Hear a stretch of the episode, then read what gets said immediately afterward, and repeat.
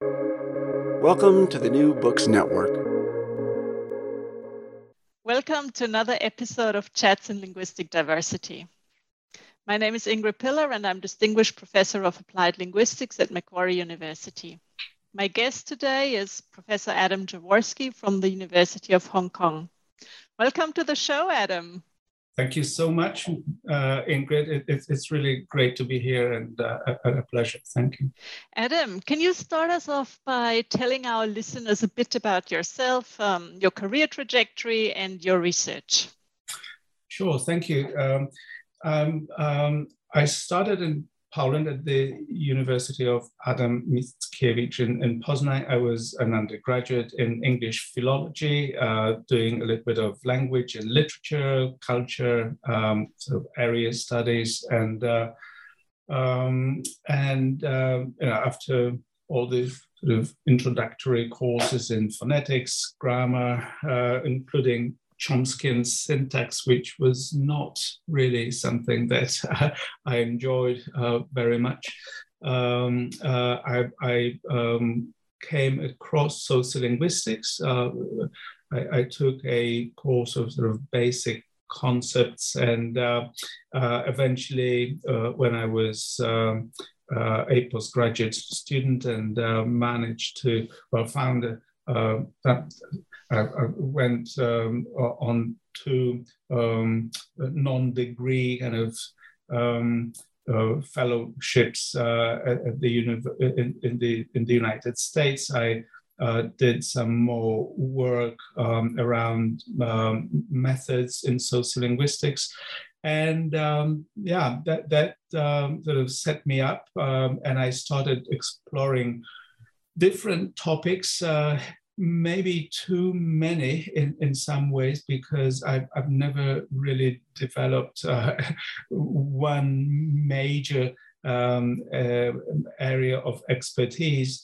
Uh, my my uh, PhD was uh, in the area of um, the sexist language in Polish and English, um, um, looking at the relationship between grammatical gender and um, biological sex, um, male uh, language bias in, uh, in language, um, gender stereotyping, representation of gender in uh, uh and gender roles in textbooks. So I, I, I probably uh, uh, thought that that was um, a, a, good topic for sort of um, um, writing and researching of um, political aspects of language and society um, back in the communist times in, in Poland. Uh, I, I, think it was in the na- early 1980s. And um, I suppose that um, uh, Poland was not quite ready for um, kind of um, uh, radical uh, work on uh, language and gender at the time, I, I, I was very pleased to see uh, that this was picked up later uh, by other uh, scholars um, after I had left Poland. But um, yeah, but that was my, my start.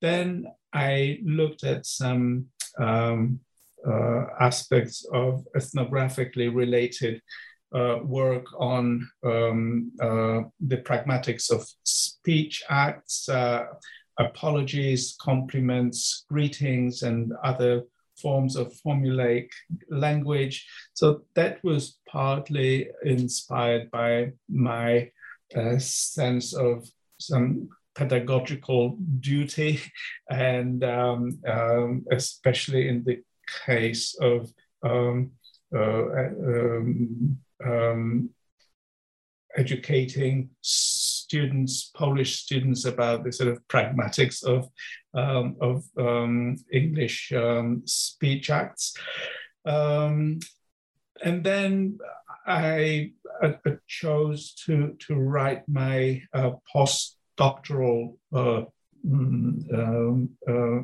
mm, piece or as what we would what we would call habilitation back in Poland or in Germany, uh, I decided to write about uh, silence as a trope um, uh, of communication um, in language and other modalities, and that stayed with me for quite some time uh, when I, I, explored it in in uh, in other uh, contexts. And just to finish off this uh, uh, overly long list, you know, I've, I've been um, doing some work, sort of tr- traditional CDA type of work um, in media, language, and political discourse.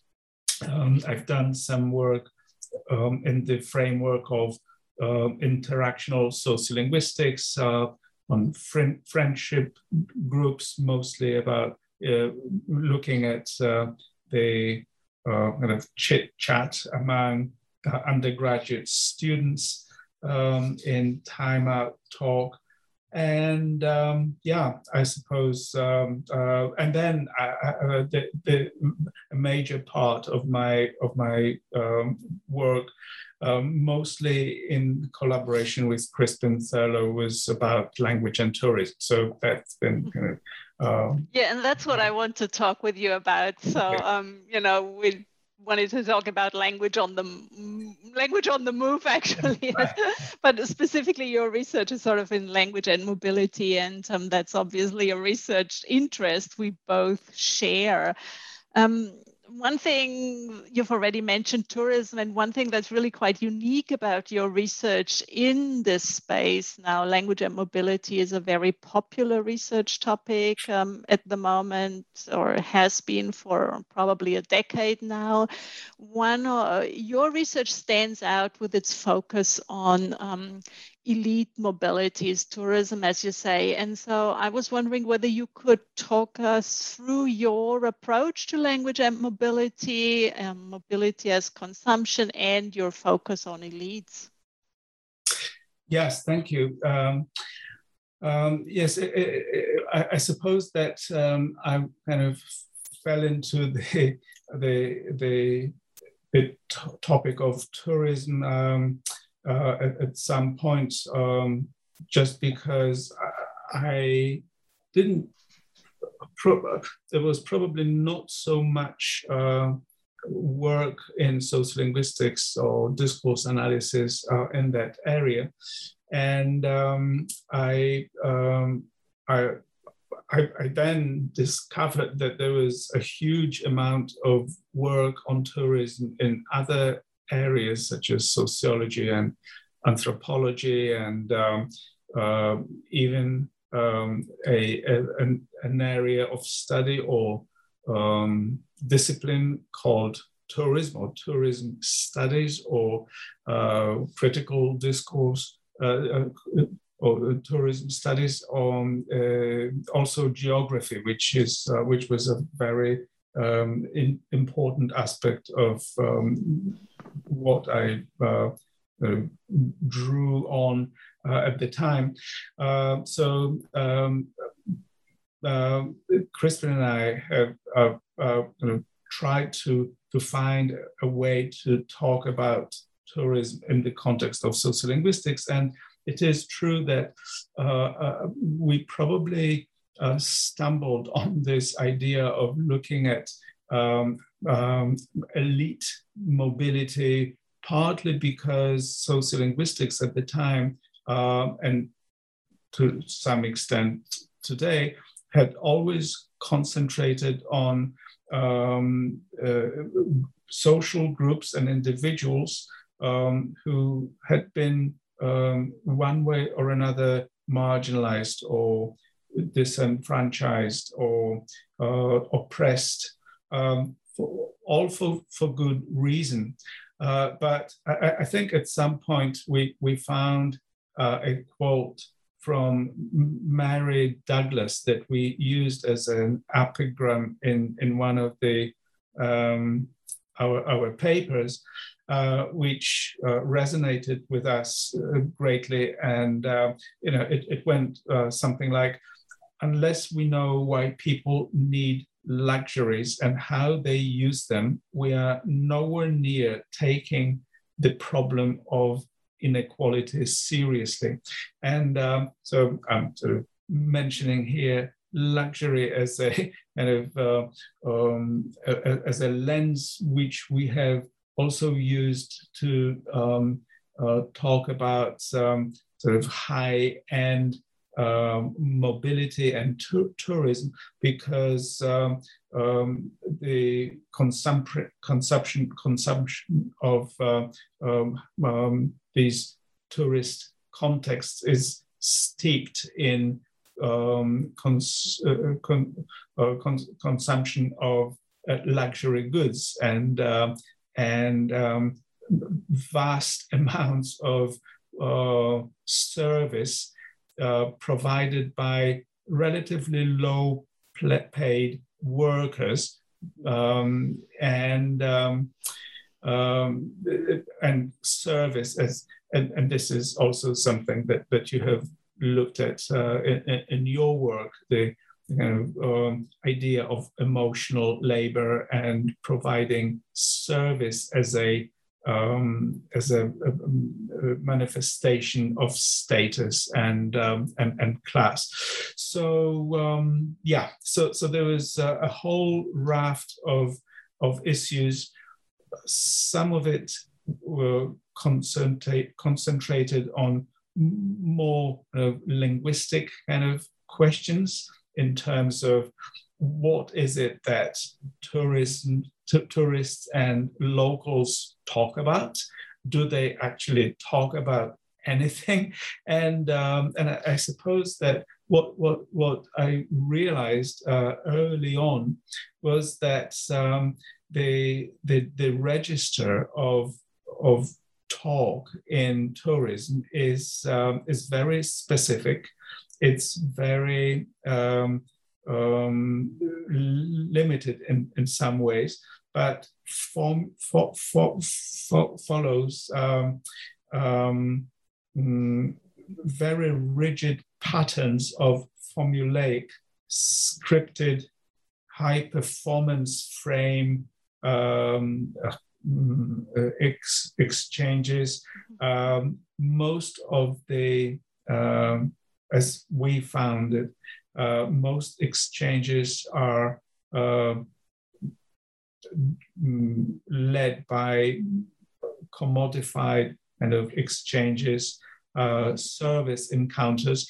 So, um, so I, I, think we kind of identified a number of um, genres which, um, in some ways, um, uh, sprang out uh, as a and a discursive and semiotic industry around global mobility and, and tourism to service uh, the, the class of tourists um, in their uh, consumption of places and people. And um, um, um so, so the an analysis of these genres was uh, was part of of what we started to uh, um, to analyze.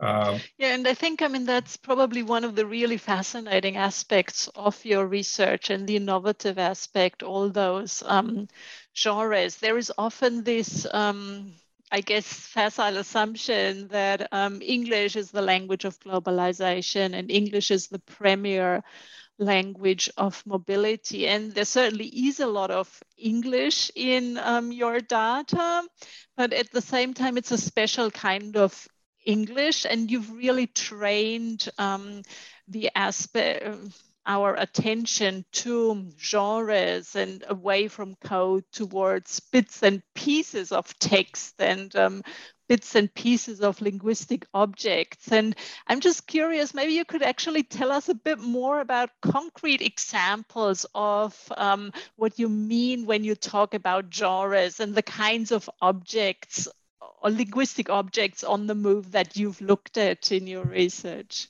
Yeah, that, that that's um, that's great. Yes, um, I think um, what we have come to um, look look at and and and analyze was what we uh, came to call um, and this terms became used by other uh, researchers in different contexts. But uh, we, we, thought about this as uh, a, ling, ling, um, as a linguascape of tourism. Um, and that was something that you and I also wrote about in the context of how um, um, Switzerland um, um, is linguist, linguascaped in the media in terms of um, displays uh, and, and, and representations and, uh, and meta discourses of different languages and multilingualism in, in, in the country. So uh, a lot of um, tourist texts in, um, in, in travel, travelers, travel, travelogues and uh, uh, um, um, um, newspaper stories uh, talk about Romansh as exotic linguascape, um, about other major languages in Switzerland as dominant uh, multilingualism, and then English provides what we called safe, safe linguascape.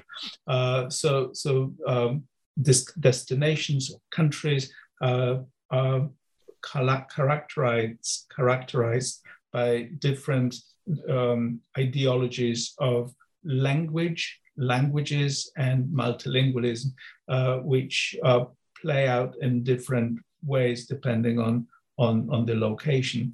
But um, we, yeah, so, so uh, we have not really used uh, the term multilingualism as a as a as an as our entry point in our uh, research, uh, which may be surprising to to you and your listeners. But um, and and yes, it is it is true that we mostly concentrated at, at well on, on, on genres, styles, and discourses um, through English, but um, there were there, there was a need from from time to time to actually um, we, we were not able to ignore multilingualism, uh, but multilingualism manifested itself uh, in, in very interesting, specific ways. For example, when we realized that mostly monolingual tourists, uh, English monolingual tourists, will use lo- local languages for uh, to consume places and, and, and local people, um, for example, through the act of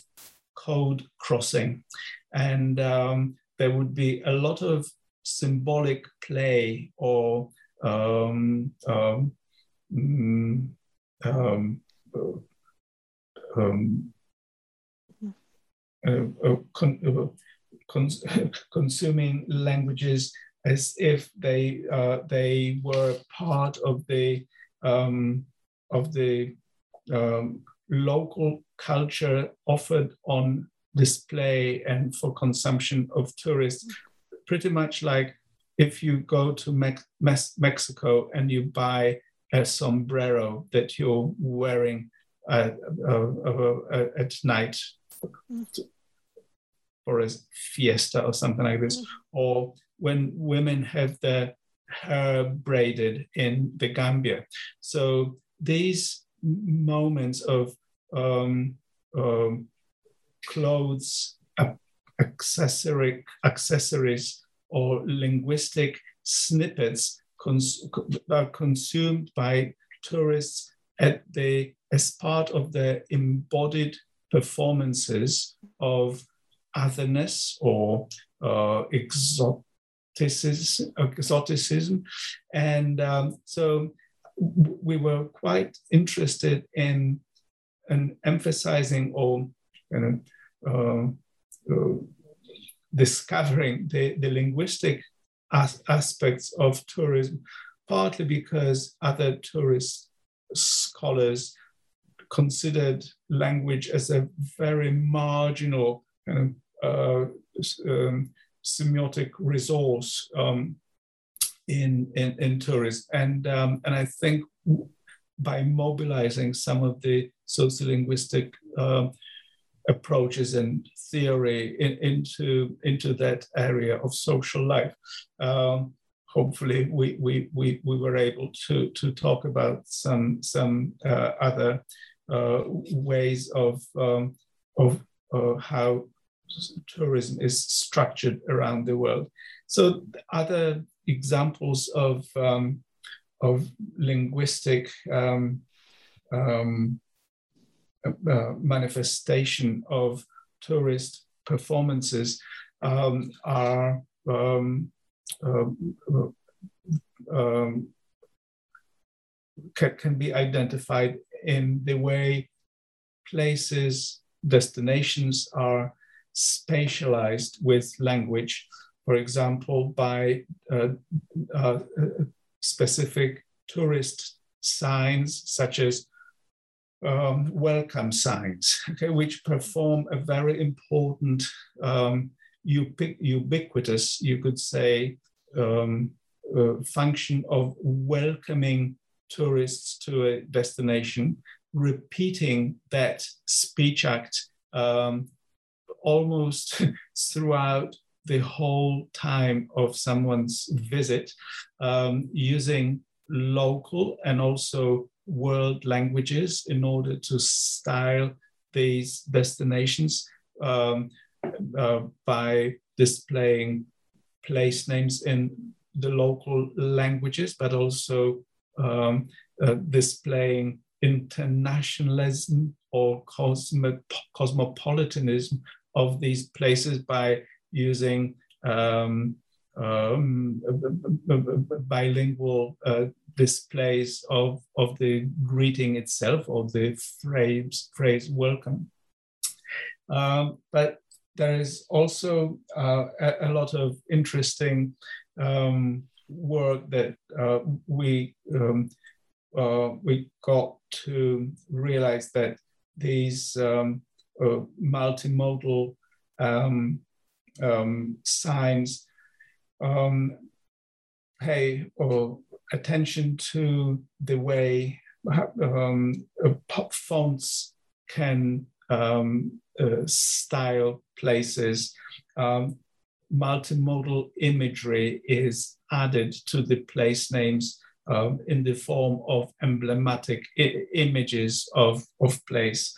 Uh, materiality of these uh, of these signs um, signals to visitors whether the destination or attraction uh, is meant to be upmarket or expensive, posh, mm. or, or whether it's affordable, affordable and egalitarian. So um, there is a, a, a, a lot of um, information that you can glean from from um, uh, fairly um, yeah mundane and ubiquitous kind of um, um, uh, language objects, as uh, I, I, would like to mm. call them. And, and in um, many ways, I think that has made your research so fascinating that you've actually been able to pick precisely those mundane objects or linguistic objects that many people would overlook, you know, just another welcome sign or just another you are now in blah blah sign. And so um, that's that's really been quite fascinating about your research and another um, area where you've also picked something that is incredibly mundane and turned it into um, a number of really insightful um, observations and analyses or interpretations related to language and mobility is something that you've called globalese. And um, I was wondering whether you could tell our listeners what you mean by globalese and how that relates um, both to some of the concepts you've just mentioned, like tourism, cosmopolitanism, commodification. Yeah, thank you. Um, yes, I, I, I think it, it, this work comes from uh, my um, fascination with the uh, visuality of language. And um, uh, um, so I think quite gradually I have shifted my attention from uh, speech to writing and uh, displayed language or, or semiotics. And um, um, I, I, must say it is uh, uh one of my kind of face, fa- favorite pastimes is walking around cities and um, and taking uh, photographs of uh, of signs or um, uh, um, all kinds of different um, um, semiotic displays, and um, not always knowing exactly why I'm taking pictures, uh, but at some point uh, I realized that I had quite a collection of um, photographs of signs or logos or um, slogans or, or other type of objects, which made use of uh, what I felt were unusual uses of punctuation, also diacritics or foreign quote, quote out quote and uh, quote quote and quote uh, foreign letters, uh, numbers, mathematical symbols, and uh, uh, forms like that. And I realized that um, many different um, uh, languages, when they are used for mostly commercial and cultural um, um, reasons uh, um, in displayed uh, uh, in, in, displays of, uh, of commercial or cultural um, contexts, uh, they um, draw on ethno-national languages in a, in a way uh, that it a, seems to be aiming uh, to um, adapt them uh, and index um, um, um, ideologies which shift away from ethno-national ones. So uh, maybe if um, brands or products or um, groups of people want to be seen as co- cosmopolitan or, or when they want to express the idea that they are part of a, of a world uh, to, to be conceived as a single place or, or um, globalization or transnationalism. They will, well, let, let me say, the, uh, use the word play with uh, familiar um, forms of writing in a way that will exoticize them, that will con- convey the idea of globalization. And, um, and I think that there are uh, degrees of uniformity in, in, in these uh, the stylized, stylized uses of, of language, which uh, always build on long, local languages, and um, but um, um, um depend on uh, on signif signifiers of what target audiences uh, under, understand or are likely to in, interpret as foreign, exotic, or global. Yeah, and um, I guess that brings us to another question. Like, I mean, many of these um, commercial signs, the brand names, as you say, that's sort of mix languages or it's not even a mixing as you point out but sort of index another space another linguistic realm or another ethno-national realm. Um, these indexes um, are quite artful in many ways. And um, another of your interests relates to language and art. So let's maybe transition to language and art by, by letting me ask you all those um, signs that we see in the malls and that you call globalese, are they art? Yes, well, uh, that, that um, um, that's a wonderful question, I must say, partly because um, it, it is true that um, language and art is the area that is closest to my heart at, at the moment. Uh, it has always been there, but I, I, I think um, other uh, projects, topics, and collaborations have um, um, yeah, distracted me a little bit to uh, uh, from from doing doing work um, in this area. But yeah, I, I, must say I'm I'm quite drawn to these uh, um, types of data, uh, which I call language objects, which are um, uh, written um, multimodal um, um, uses and displays of language, which are mostly uh, uh, produced for symbolic or decorative purposes, uh, also, artistic. Um, so these are the kinds of um, uses of language that uh, and functions that ja, uh, Roman Jakobson would call uh, that they fulfill the poetic function. Yeah? Mm-hmm. And that goes back in time quite uh, a lot when you think about the sort of um, um, 16th century um, cross stitched samplers um, in Europe. And th- there were earlier examples in other parts of the world. Um, but, well, uh, let me just stick to, to Europe for, for the time being.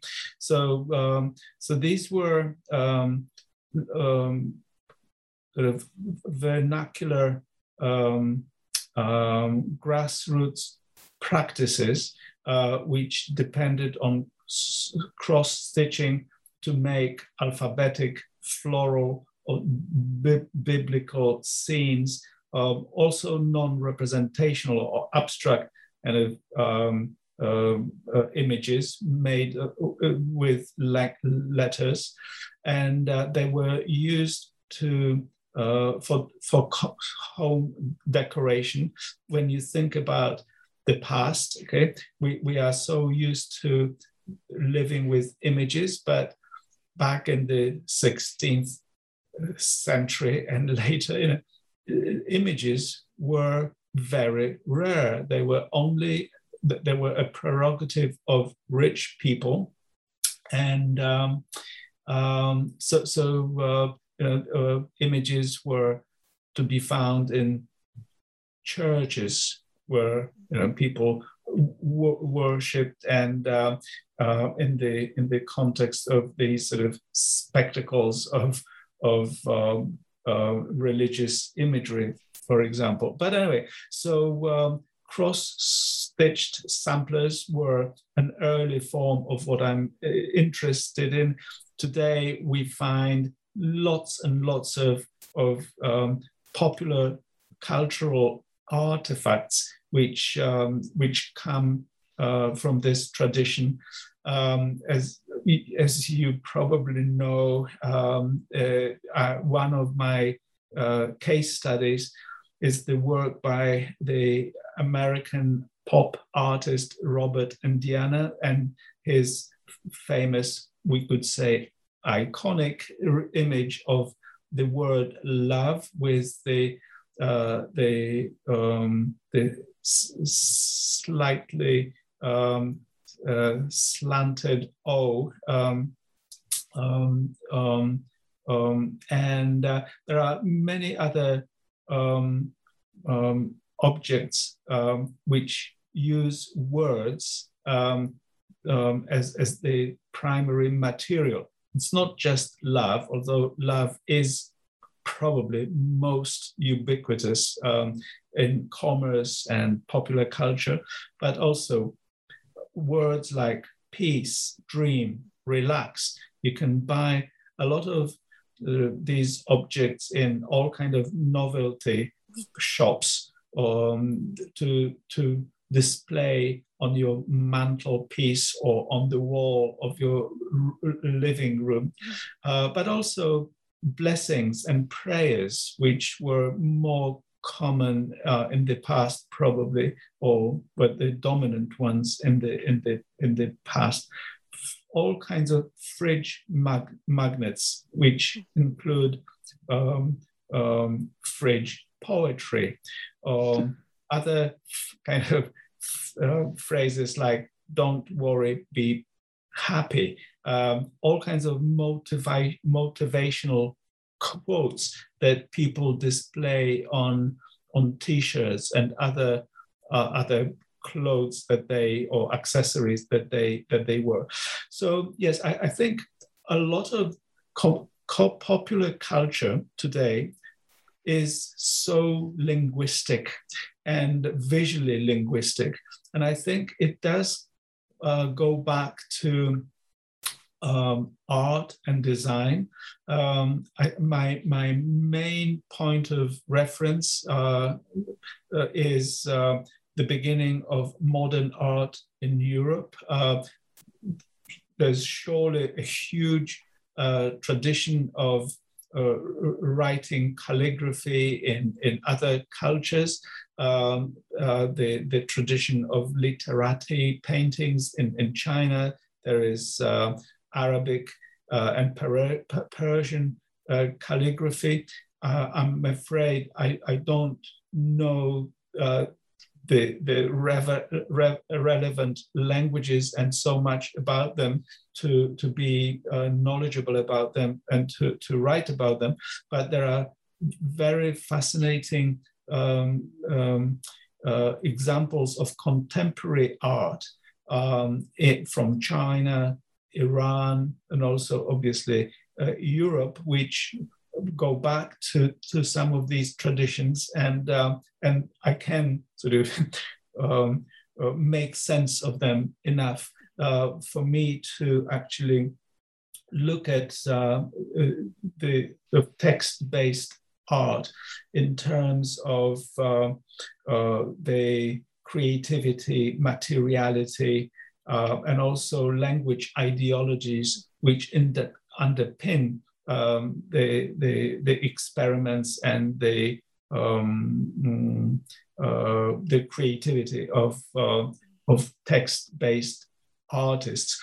So um, um, I think there are some interesting lessons for us as sociolinguists to, to draw um, from the way artists have used language so that we maybe uh, can um, explore it as a material uh, and symbolic re resource um, in what let's call it in everyday life. Uh, but there is a lot of um, long-term activism in conceptual art, which which now uh, also well, activism is is becoming a, a, a, a very important aspect of so, sociolinguistic work, work. Um, and and I, I, think there are some uh, parallels to be to be drawn uh, by looking at the um, um, um tradition of using uh, language and text and writing in art um, and um, and um, social life as um, theorized by sociolinguists. So this is currently mostly what I'm interested in, and um, yeah, I, I, I, I can talk about this a bit more, but I'm not sure. I, I don't want to hog the, the floor. To, well, let me give you an example that I'm quite curious about. Um, you know, you've been, ta- I mean, part of your work has been, or your work has been part of um, the multimodality movement and linguistics, that linguistics has really gone beyond the logocentrism, if you will, of um, earlier times, and we are now interested in how language is emplaced in the world, visual aspects of language, and, and the whole multimodality movement. At the same time, um, some of the things that you've been talking about in um, language art and in commodified language art really seem to be going the other way. And I'm particularly thinking of um, an example I saw recently. It's now um, January. We, so um, uh, Christmas is not so long in the past. And in one of the malls that I visited just before Christmas, there was a huge Christmas tree, except the Christmas tree was not a tree. It wasn't even an imitation of a tree, but it was um, actually the, the, the, parts of the tree, if you will, the, the stems and, and, and everything. It was made out of words. And the words were precisely those words that you mentioned earlier love, peace, joy. And um, it seems like we're coming full circle and in art or in, in the commodification of certain arts, actually going back to a logocentrism and making the word central and taking away all those other symbolic meanings that the Christmas tree used to have. And so what's your take on that? A secular population, Australia, where actually it's summer when there's Christmas, and so no need to bring in tr- trees into the home. That's right. Yeah, I, I think that's a, a, a very pertinent uh, observation. Um, um, and um, I think there is a, uh, to, to use a, a probably rather tired and maybe um, not useful um, expression. In some ways, there is a linguistic turn in um, uh, commerce, art, and culture. Um, but uh, what I mean by this specifically is that indeed language or writing, to be more specific,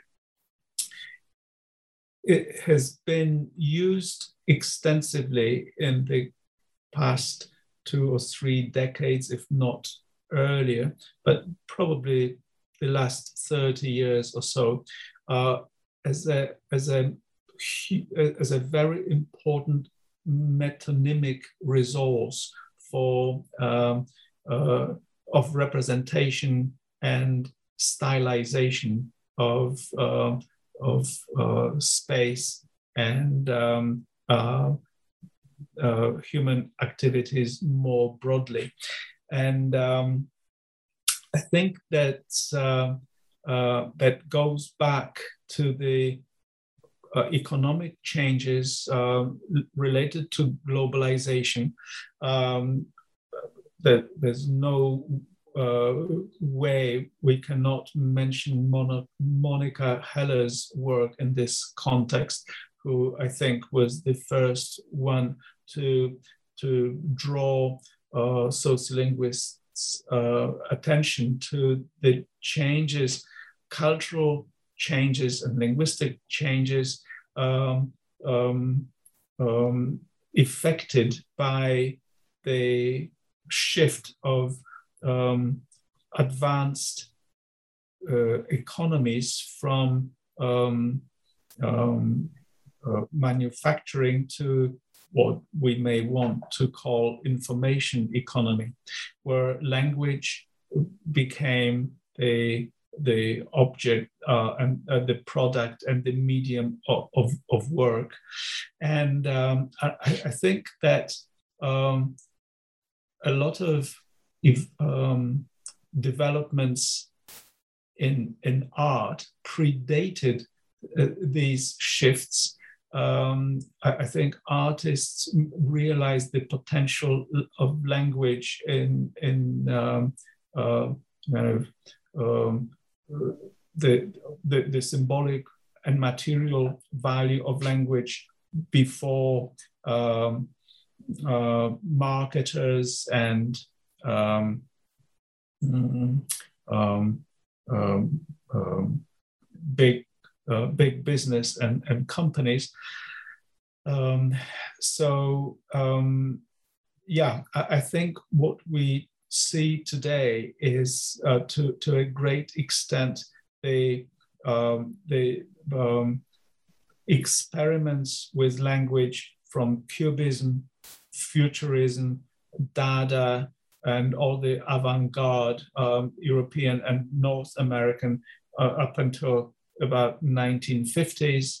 Then uh, there was this the explosion of uh, con- conceptual art, um, um, and the middle uh, of the of the of the sec of, of the 20th century was a probably a pivotal period of, for conceptual art to take hold um, in, in um, and and to develop um, mm, globally because it was not just Europe and North America. Uh, there's Japan, South Korea, uh, Latin America, um, Eastern Europe, um, all kinds of places uh, were experimenting with, with language performance happening, um, all kinds of process based art. And, um, and uh, um, uh, yeah, so, so, um, uh, so I, I think a, a, lot of um, roots in popular culture and uh, the ubiquity of of the visuality of language around us uh, comes from from that uh, period, and uh, I, I, think that is something that I would like to probably explore a bit more, partly as a kind of um, as a way of historicizing what we are dealing with today in the in what we could call the semiotic landscape of, of our cities and um, um, um, but also um, you know I, I think um, to you know to say something about maybe